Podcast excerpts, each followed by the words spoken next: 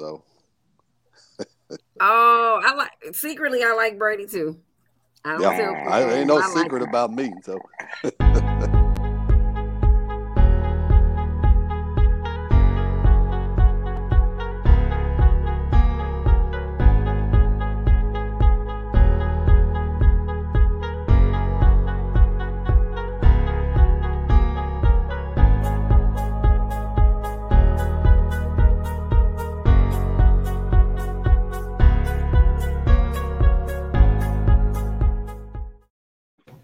Knowledge is Power Podcast Live is a platform to share important information by educating the Southeast Texas African Americans community with valuable information on health, education, financial, politics, business, whatever you can call it. We'll do it. hey guys, thank you, thank you everyone. And joining us tonight is um, my co-host uh, Francis Hawkins.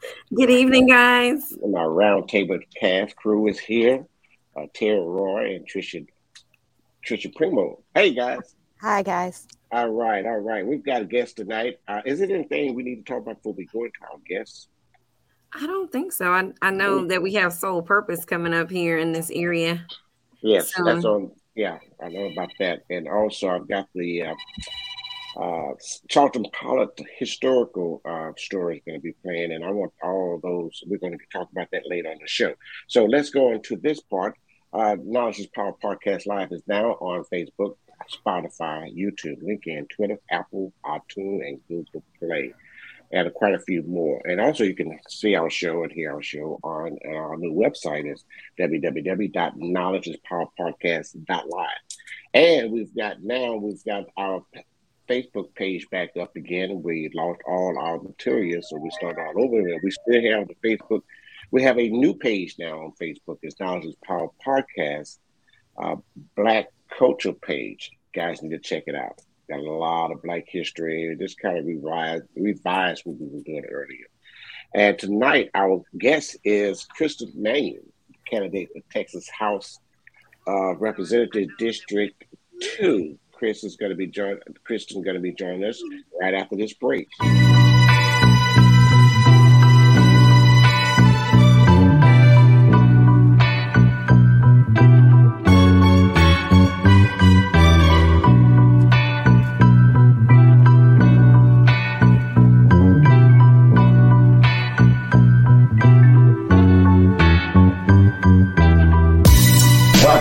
Knowledge is Power Podcast Live with your host, Tony Redfro,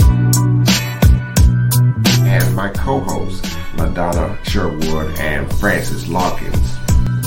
Knowledge is Power Podcast Live starts now.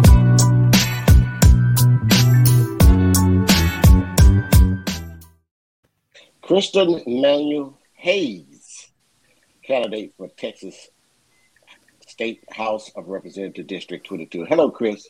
Hello, how's it going? I'm great, guys. Uh, Chris is Chris is is is. Well, I've been knowing Chris family for a very long time, and uh, I am so proud of you, and I'm glad to have you, and I'm glad that you are taking that big, huge step in um, pursuing uh, District 22 as our rep. So, Chris, uh, I've got my guests here again, um, Trina, uh, Tricia Primo, and Terry Roy, and Francis Larkin. We're just here kind of together. We just want you to know that we want we want to be fair. We want everyone to know that we want you to feel comfortable, um, and uh, we want to uh, support whoever comes out of this primary. You know, we want to make sure that we, we, we introduce you to our community, and that the community know um, who you are so, Francis, you can take the lead, sweetie. Absolutely. Christian, we're so happy to have you on the show tonight. I don't know if I've actually had the pleasure of meeting you. I think maybe at a um a women's democratic party over at Cotton Creek. I'm thinking maybe once or twice. Um, I know that you back real quiet, making either I have paper normally in my hand or I'm trying to like text the, my boss like, "Hey, did you do this? Don't forget to say this." Absolutely. Well, you you definitely represent one of my favorite men in Southeast Texas, and that is Joe Deshotel. So we are happy and honored to have you in our show tonight. So we want to just know a little bit about your background, just to kick things off. Sure. Um, Well, I was born here in the uh, Jefferson County area. I was born at Mid Jefferson uh, Hospital. Uh, went to school in Port Arthur. My father is a, a, former Coast Guard member. He was in the Coast Guard for 33 years. So when I was a little bit younger, we were kind of uh, different places, Milwaukee, California. But I've been back in Texas and in the Southeast Texas area since I was 17. So that's about um, 19, 20 years of my life that I've been back here consecutively.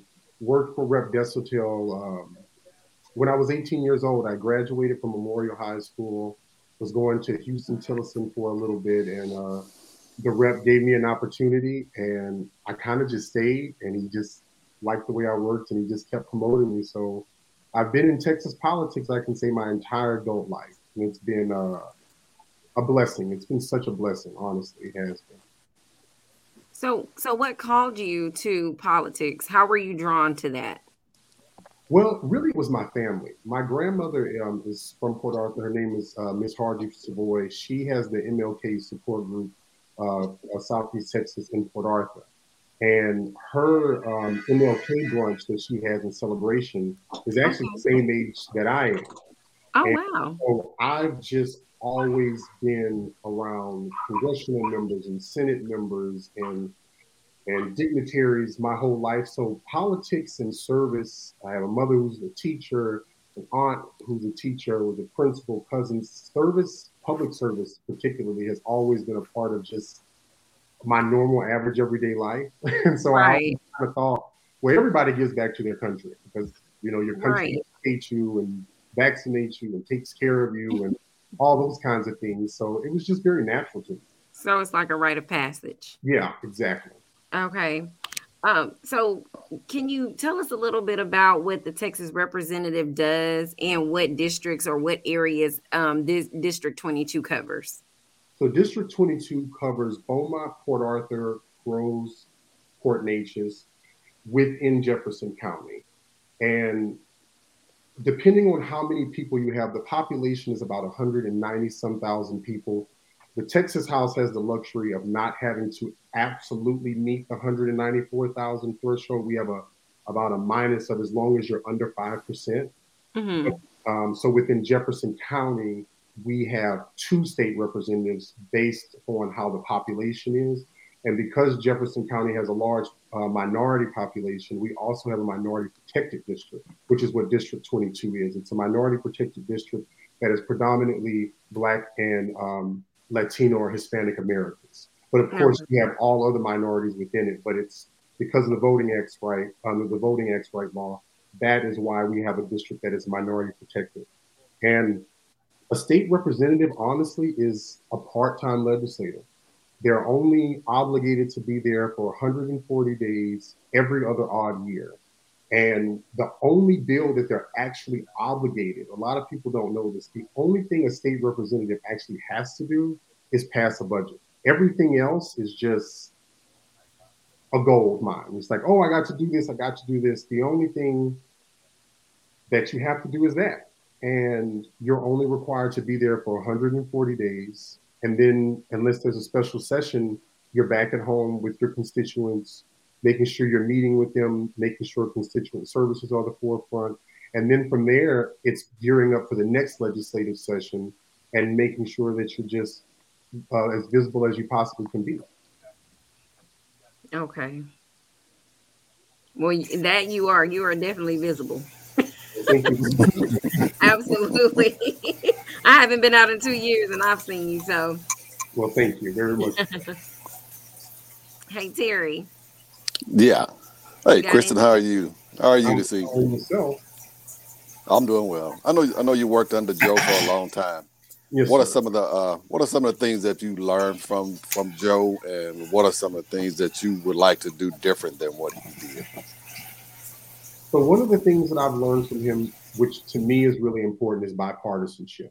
Uh, long story short, I remember I was 18 years old, and there was a member who she voted for a bill I didn't like, and I said, I can't believe she would do that. That's so horrible of her. And he said, Christian, you got to respect people for what they believe, and you got to try to help them understand where you are and why you believe what you believe. And that was something that was really important to me.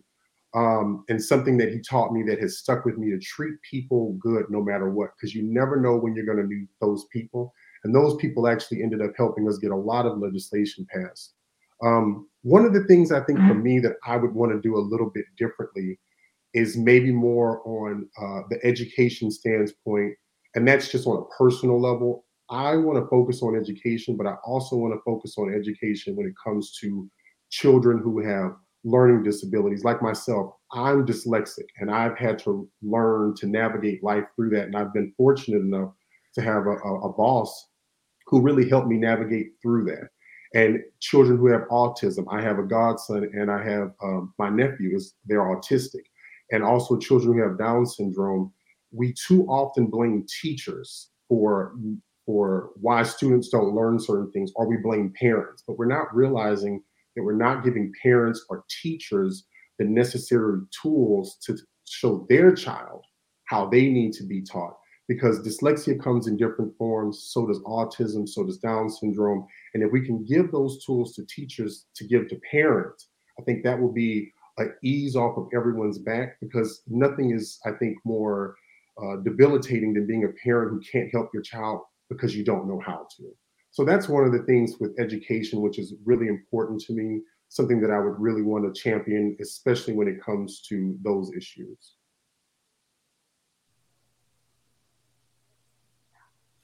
Okay, so I have a question. Hi, how are you?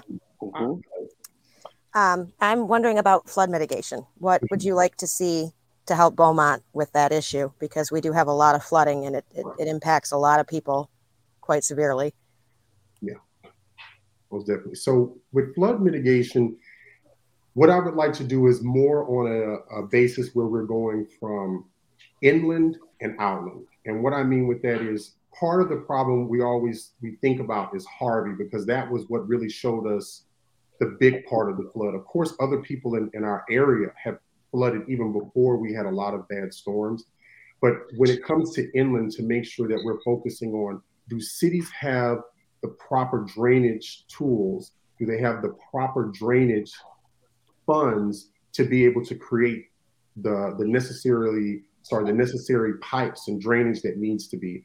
And sometimes that is what happens that as infrastructure gets older, we need to update them.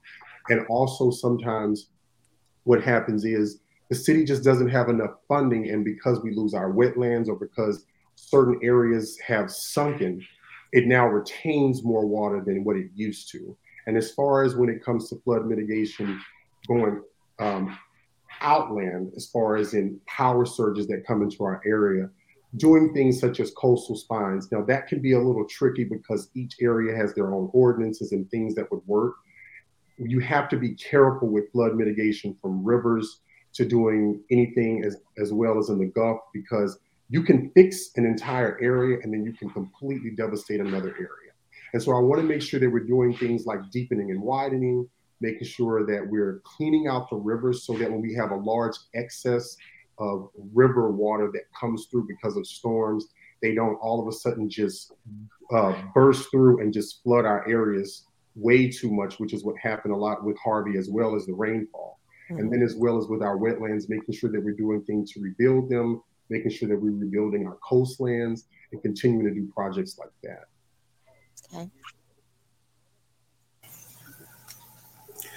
Uh, hi, Christian. It is a pleasure to meet you. Uh, meet you too. Uh, not uh, don't live in in the area, but uh, definitely keep my eye on Southeast Texas. Yes, he does. no, no. I didn't know that. I didn't know that.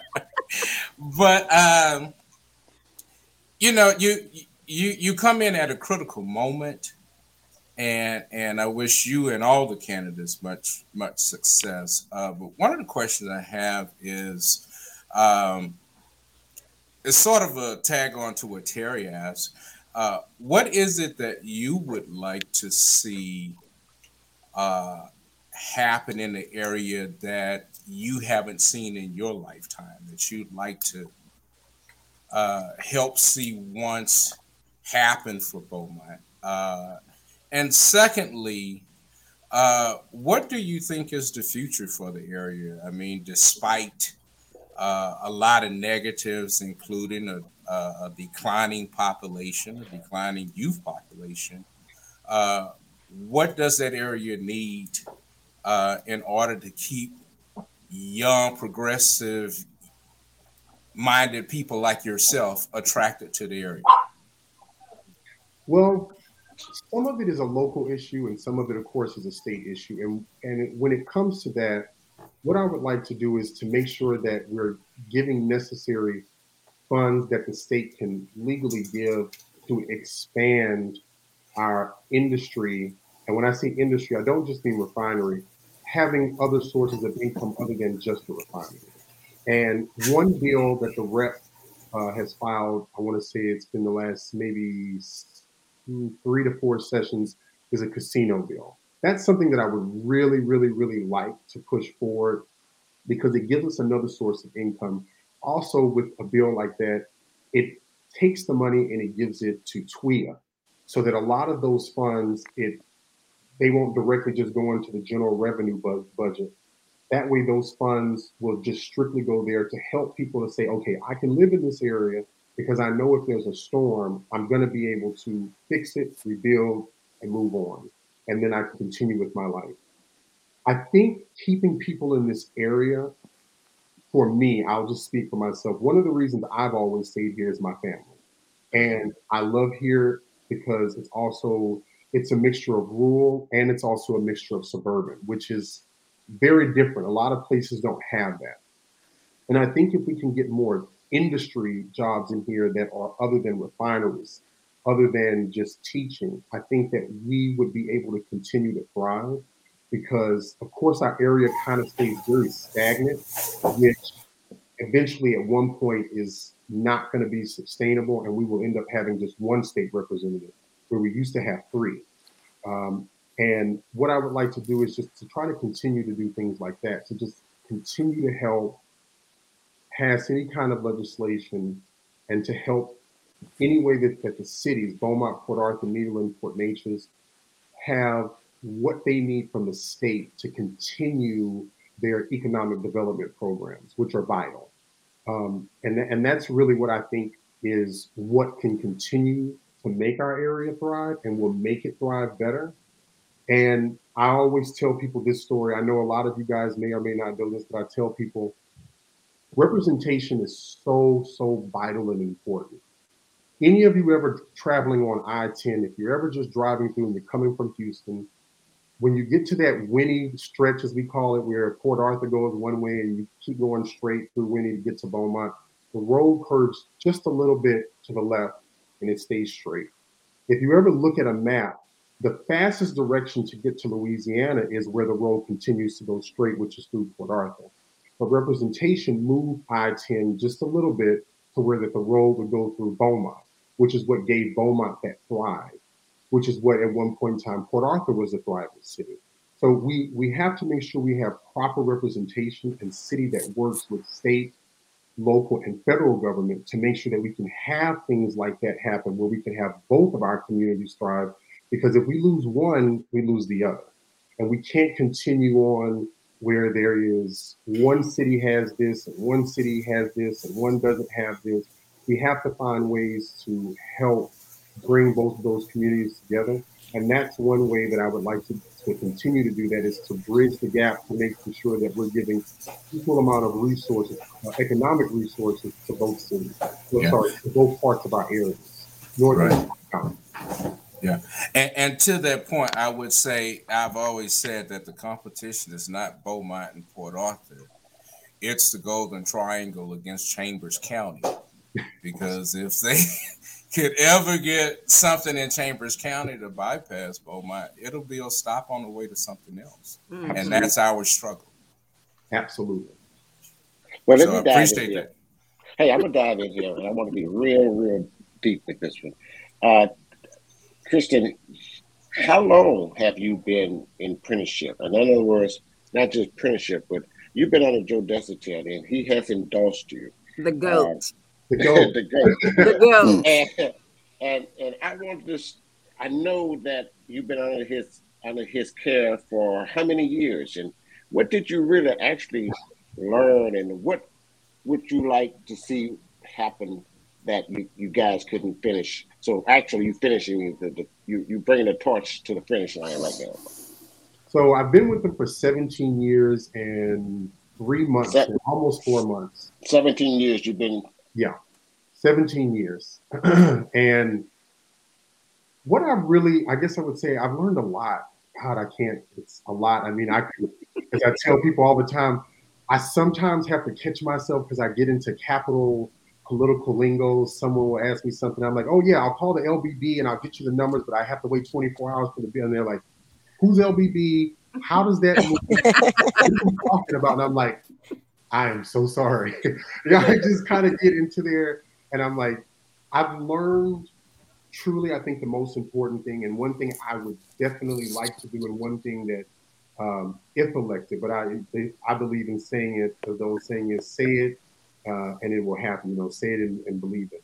Uh, when I'm elected, that's something that I'm going to do is make sure that people no longer have representatives on any level that I'm associated with where they don't understand what the system is. Now, of course, I can't reach everyone, but I would do everything to explain to people when I say LBB or committee sub or Reagan building that they will at least have a basic understanding of saying, hey, I know what that is. And, and I believe in that is because the more information that our citizens know about their government, the more information they have to know who to elect to vote for and also if they want to run.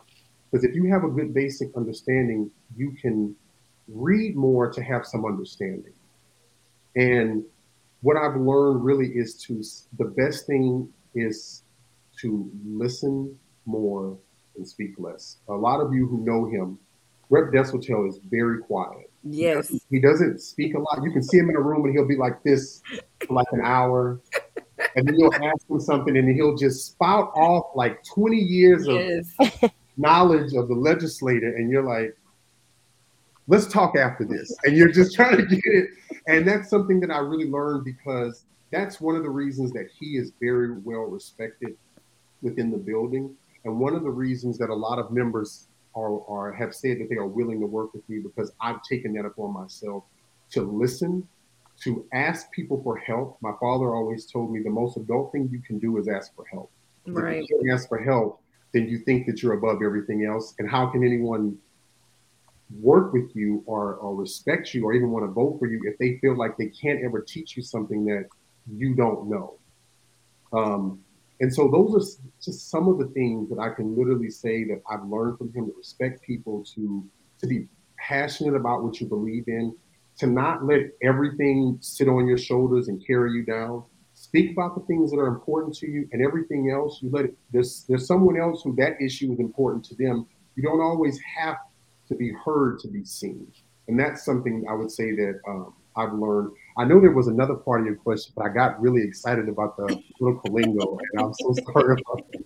I said LBB, and I thought I was back at work, like call the committee clerk, and we need that committee sub, because if not, they can't vote on our bill, and I get in that mode sometimes. Hey, Christian, I'm sorry, but I just want I want to know, and it's kind of a piggyback off of um, Tony's question. If elected, will you continue to be under his mentorship? Absolutely. Okay. Absolutely. I'll I'll say this. He is more than a boss and a mentor. He's a second father to me. Yeah. Even my my father, he uh, moved back to California after he retired from being here in 2006, and he came back and he told the rep, he said, "I want to thank you for helping me raise my son." He said because you've been helping raise him, and this was probably when I was with him for 10 years. Um, he is someone who I look up to. He's someone that I still ask for for knowledge. Yeah. advice. I tell people all the time, I'm just 36 years old. Yeah. I still have, God willing, many more years to live, and I still have a whole lot left to learn.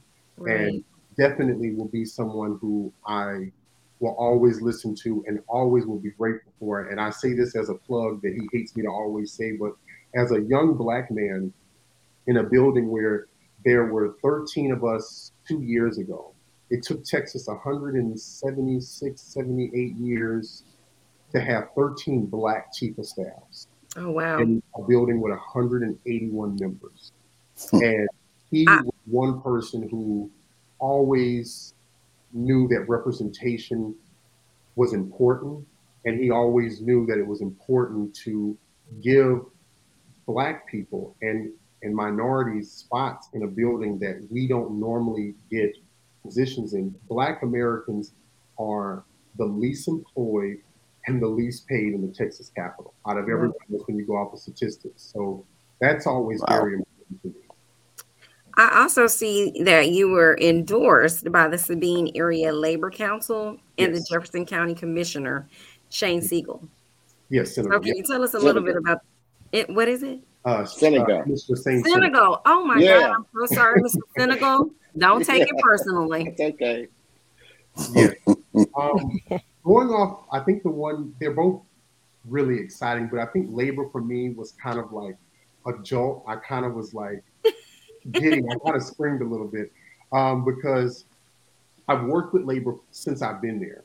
And labor is very important to me. I've had family that has been a part of labor and I just believe in labor. We, I always believe in you cannot have a good workforce if you're not taking care of your employees.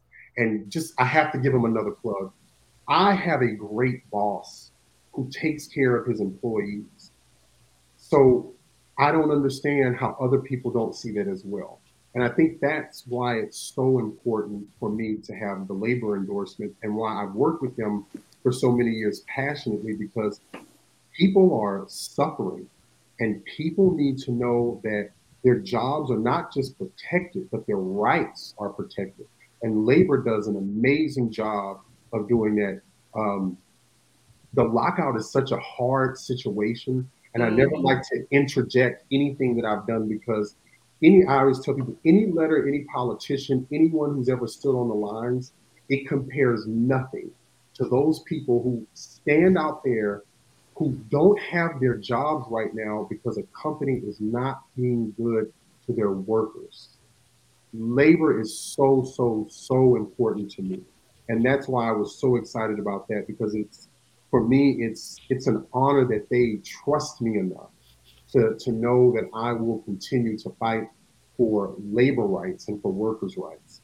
And with Commissioner Sinegal, I can't say enough about him. He is he is such a great human being. Uh, he is someone who, whenever I have questions or if there's things that we need to make sure that we're doing on our end as elected officials in the state legislature, he will make sure that we're accountable for it. And I love representation like that. He, whenever he has a problem, he will call us and say, "Hey, I have a constituent who has this problem. This isn't my arena. Tell me how to handle this." And that's how he helps his constituents. Where he can't do it, he makes sure that someone else does it. He doesn't try to overshadow and pretend he knows more and does more. And I want to definitely be a member like that. One who says, "Hey, that's not my arena, but I can put you in touch with the person yes. who does." Because again, and I'll say that as some people say, the loudest one in the room is the weakest one in the room. You cannot know everything and you cannot do everything. And having a good partnership with Commissioner Sinegal has been an honor because he keeps me on my toes, he keeps the rep on his toes, and he makes sure that the county is getting what they need from the state because we're literally the intermediate between the, the local government and the federal government. That is our job, and that is what we have to do as a state representative. Chris, where's he? Where is he? Okay, I'm crying to Chris. I'm in the background doing the board. oh, I got a question yeah. for him. I got a question. Uh, Christian, I, I, work in, in the health field. Mm-hmm. Uh, and it's a lot of changes that's going on in the health field, both good and bad. And lately, it's just been a lot of bad. What are some of the things that you plan on trying to work on as far as you know everything that's in your power to uh, help people as far as health care? Well, one thing I would like to continue to do is fight for Medicaid expansion. I know that it's a bit difficult with the arena that we're in and with the numbers that we don't have. But we do have enough Republican and Democrat support to move such things as an 1115 waiver, which would kind of be expanding healthcare, even if we can't get a Medicaid push, which we could add. Uh, it's about an estimated four to 4.2 million Texans. Um, I would like to do things like that because we have people who have um, mental illnesses that need help, which is a big thing. Um, want to continue to keep pushing the needle. And I think, and I want to just say this really quick, not to get off subject. Sometimes being a representative is knowing that you're not going to get a bill passed maybe for four to six to eight years. But if you keep pushing the needle, you keep showing people what actually can be changed on it, that's really important. And that's what I want to continue to do with healthcare. I don't want to lie to people and say, I'm going to get your healthcare. That that would be disingenuous of me. I would like to continue to let the body know why healthcare is important. Let them know the people in their areas who are impacted by not having proper healthcare coverage. Also, making sure that our healthcare workers are being funded at adequate rates. And what I mean by that is, I think that it's um, trying to think of the proper word to say this without being cruel. I think it's it's downright mean to be paying out of state healthcare workers more than we're paying in state healthcare workers who are battling COVID, who are battling at times Ebola, who are battling the cold, the flu, when all of these things happen. We need to be able to pay our in state employees the exact same amount of money you would pay someone else who comes from out of state so that we can have more people in the healthcare industry, so that we can have more hospitals, we can have more beds, so that we don't have shortages. I want to do things like that to continue to move the needle to show people, hey, you had this many COVID beds, you had this many people with COVID, you had this many people who died, and let and then after that one, let's talk about how many people died because they didn't they had the flu and they didn't have adequate places, or people who had cancer who were who, who didn't have access to proper hospitalization because of other illnesses because they didn't have enough nurses or there wasn't enough hospitals. I want to continue to try to do things like that by making sure that also we don't leave our federal dollars anymore on the table government because that's one thing um, that I definitely will do in our area and I will continue to do in everyone's area. We have got to stop looking at healthcare as a red, a blue, a green, a purple, or whatever you want to look at it.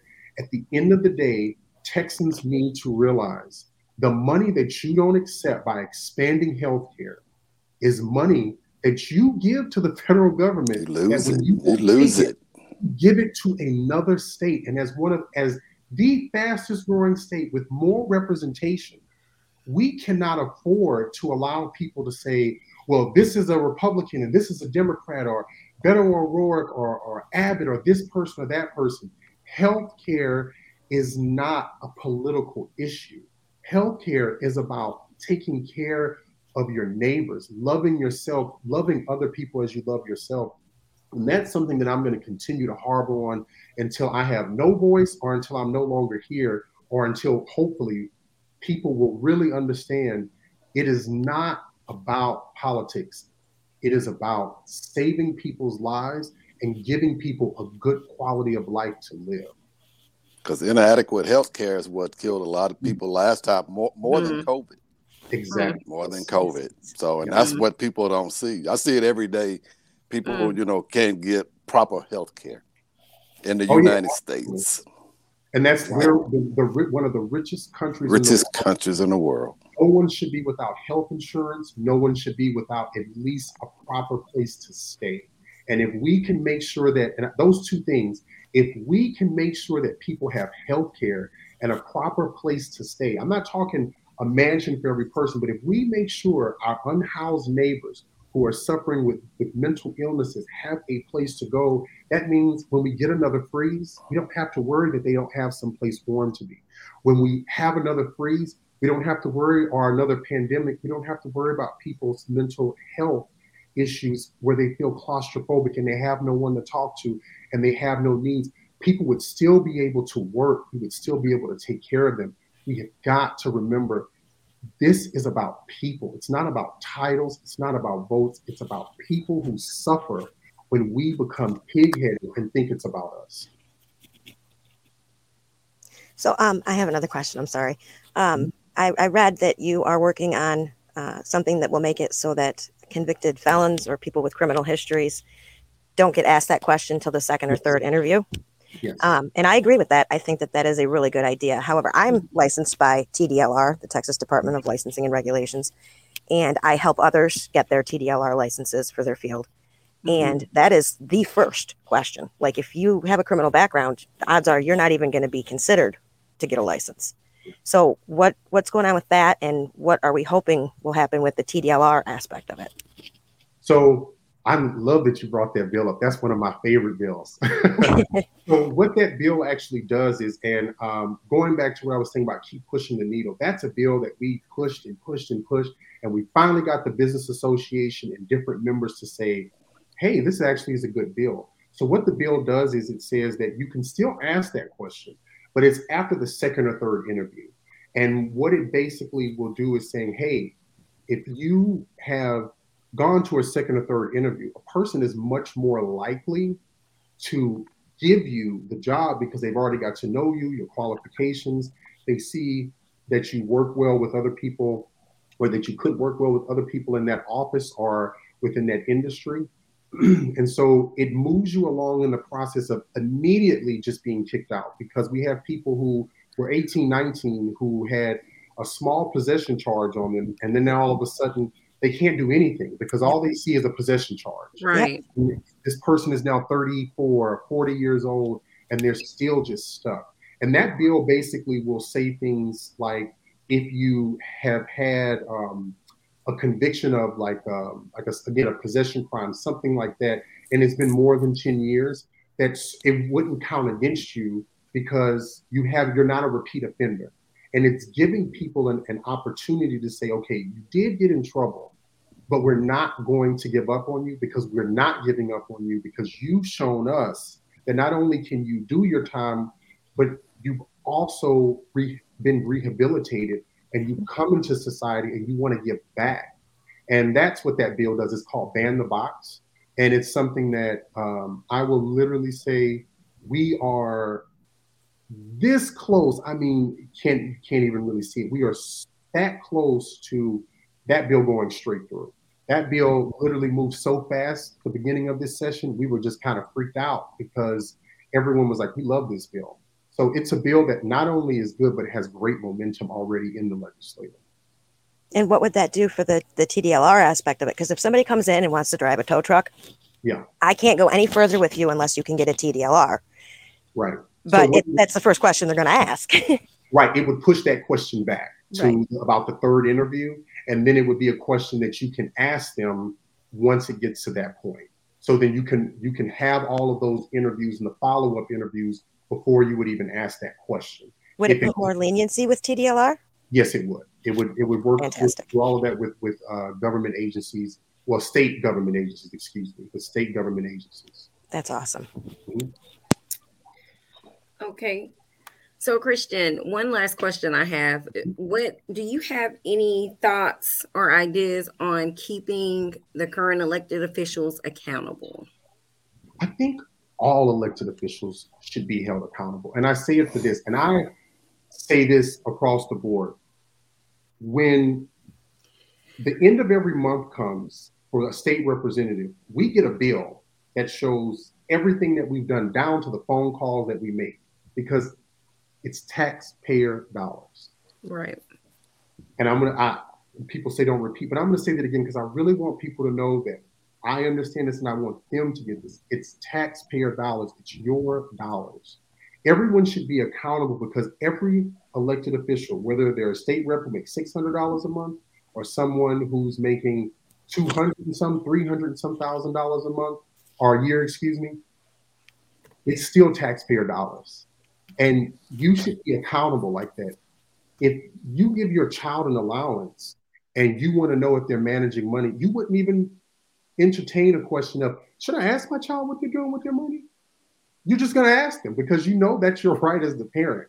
Right. Well, in essence, that's what people should be doing. They should always hold their representatives accountable. They should always ask for audits. They should always ask for receipts, as they say, show me the receipt. Literally, every month, if someone ever wanted, you can ask a state representative's office, hey, can I get your receipts? I want to see how many phone calls you made. I want to see if there's how many, uh, how much you charge for mail this month. I want to see every time you send a FedEx because guess what? There's a printout of salary pay, how long the person's well, not how long they've been there, salary pay. Every time we every time we buy supplies, it shows up on our on our on a piece of paper that's sent to us. Every phone call with the number that we make is shown on that call. So yes, everyone should be held to an accountable standard because I think it's just the only thing that we should be doing. Yeah, even even city officials. So mm-hmm. yep. city, especially city. So. Every single person. I'll just say this as a as a for state representatives. If I want to go to a conference and the rep says it's okay, and it's a state conference that the state says yes you can go for, I can still only spend about $150 a day for a room. I can only spend, I think it's 75 or $100 a day for food. You have to submit receipts or you do not get reimbursed. So if I want to go to Dallas and go to a, a state conference, I can go to a room and pay $500 a night. But the state is only going to cover 150 of it. I have to pay the rest of it. And I think that's totally fair because I'm not going for leisure trip. I'm going to do something that's going to better our constituents. So the more knowledge I have, the more knowledge I can give to these people. And I think doing things like that, I just think it's maybe it's just me being there for 17 years, but I think it's just absolutely normal. And I think it's how things should be.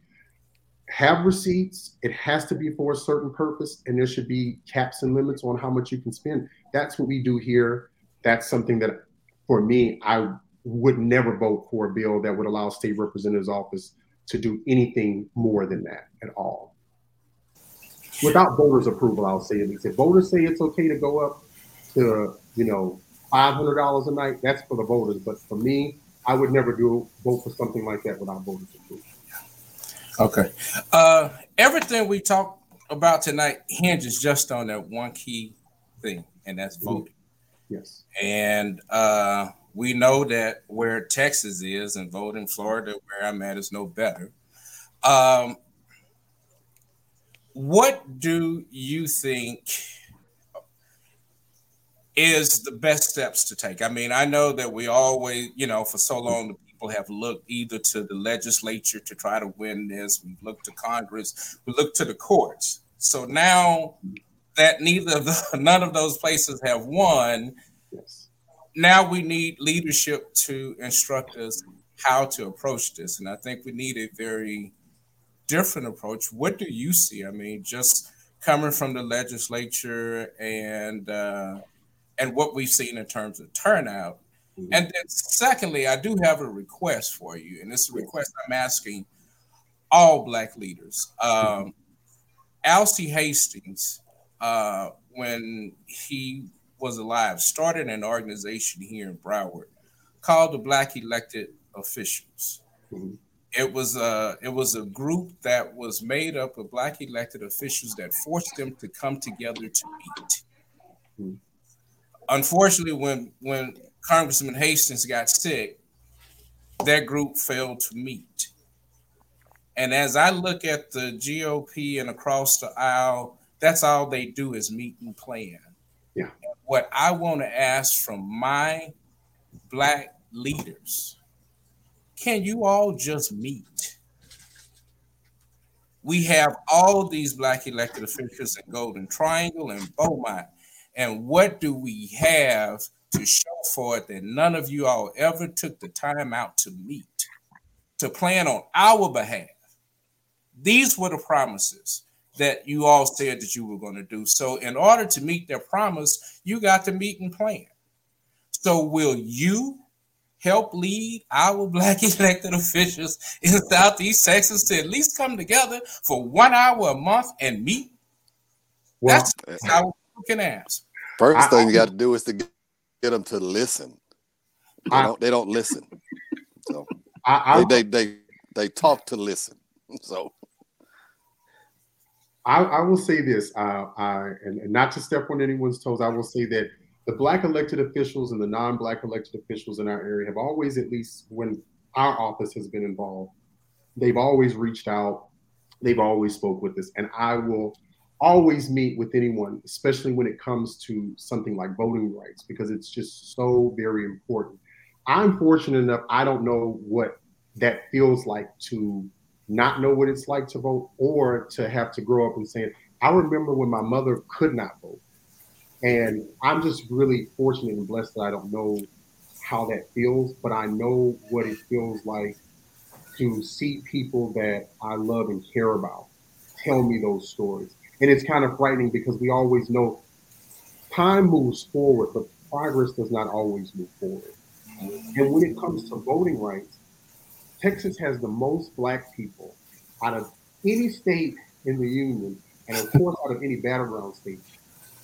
The problem I think that what happens is, is that for some people in some places, just like you said, uh, Mr. Terry, not all people want to listen to everybody.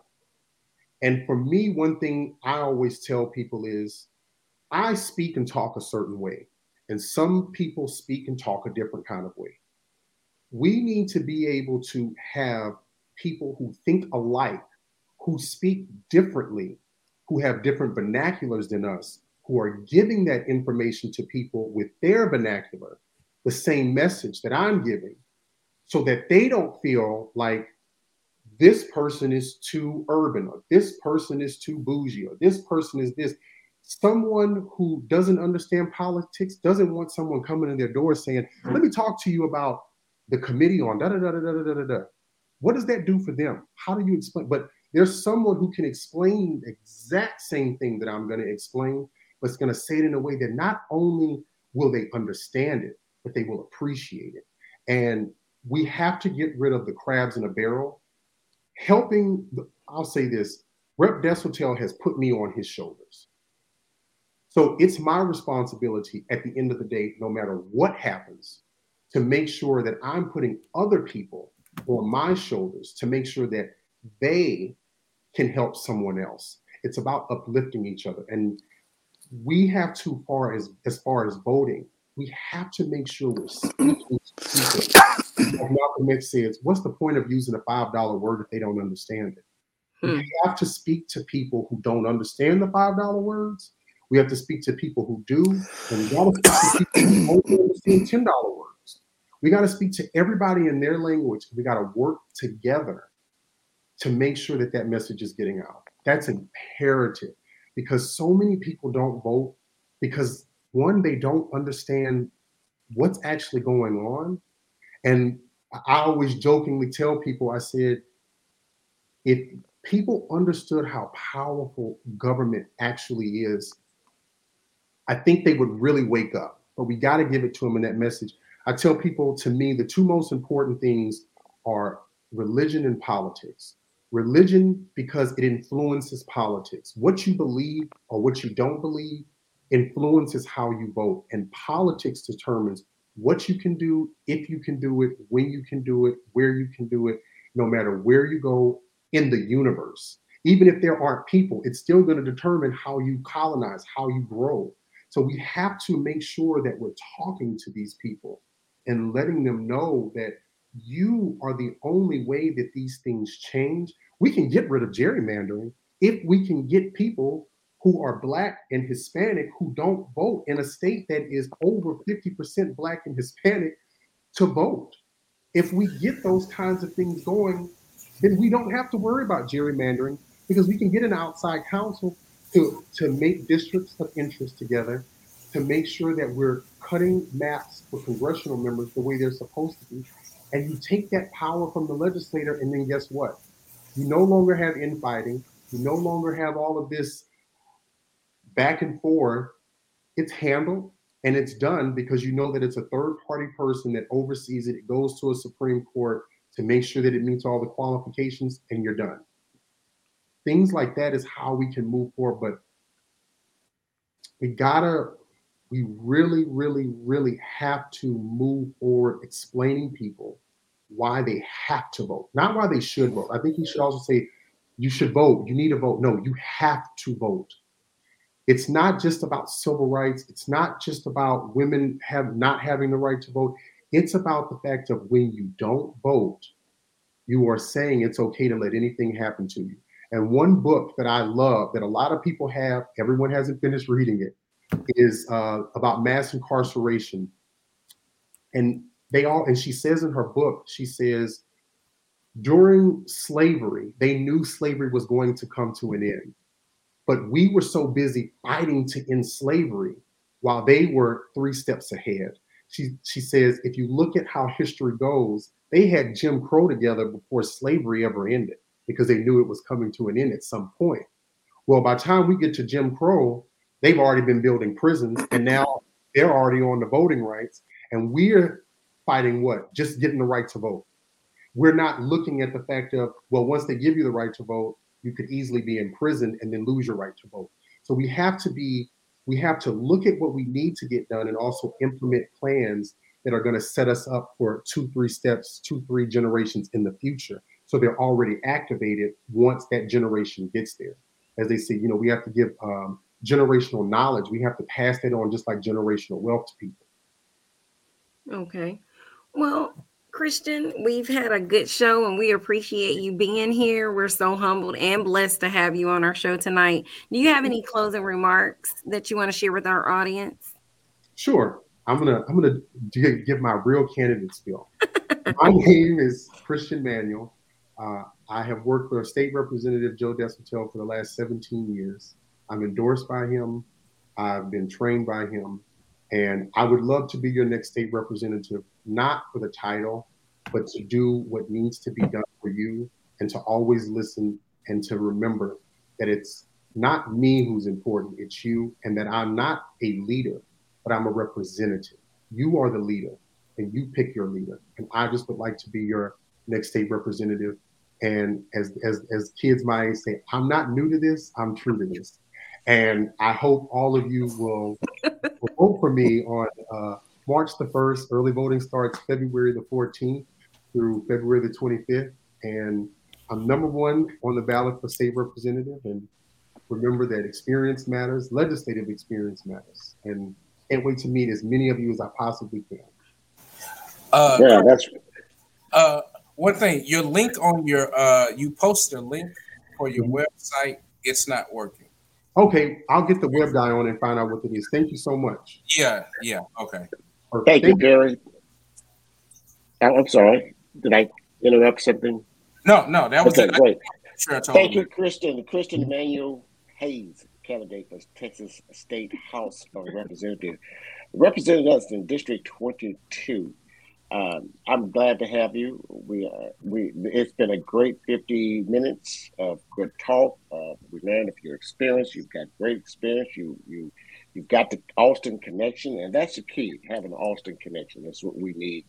Uh, and uh, we've we, I can we, call the LTD for you. what is that? board. so, Francis, you can close us, and we'll see you guys on Tuesday at seven o'clock on Knowledge is Power Podcast Live. And we tonight we've been with my guy Christian Manuel Hayes. Uh, the candidate for Texas State House Representative District 22. And early voting starts February 14th. February 14th, on Valentine's Day. And uh, for those first 10 days, we need to get out and vote. Show me some um, love. And, yeah, both our representative. Uh, so, anyone, guys, you have any lasting words? And if not, we're going to move on to the next show. Great, great, great. So, guys, you know, I have been trying to do this all night, and I'm glad I, I got this over with. I, let me let me do this because I want folks to know that we have a. Oh, wait a minute, I'm going the wrong way. All right, hold on. Here we go. Uh, that we have a new uh, a Facebook page. It's called Knowledge is Power Podcast. Um, but it's also it's it's it's a black the Black Knowledge page, and we want you all to join us. Uh, just click on it, and that's what it looks like. Can you guys see that? Yes. Yeah, that's what that's what it looks like. Uh, there's only one thing in this world more powerful than money, and that's knowledge. And right. this is something we must do. We must exercise and educate our community uh, um, about our culture, about our history, about health, education, financial. So you'll find all this posted in this brand new page on Facebook. It's a group page. You can join, uh, you can post, uh, Black Culture uh, uh, post that you would like to do. We'd love to have you uh, to share with us, and uh, we thank you again. So, did I do it right? Tony, one yeah. last thing. I just want to say my my former chamber president Regina Lindsay passed away unexpectedly earlier this week, and I just want everyone to know that she isn't that her family is in our thoughts and prayers. Amen. Amen. So, guys, thank you so much again. We love it. And I see you on Tuesday for our next new show. Thank you for watching Knowledge is Power Podcast Live. Be sure to like and subscribe to all Knowledge is Power social media pages.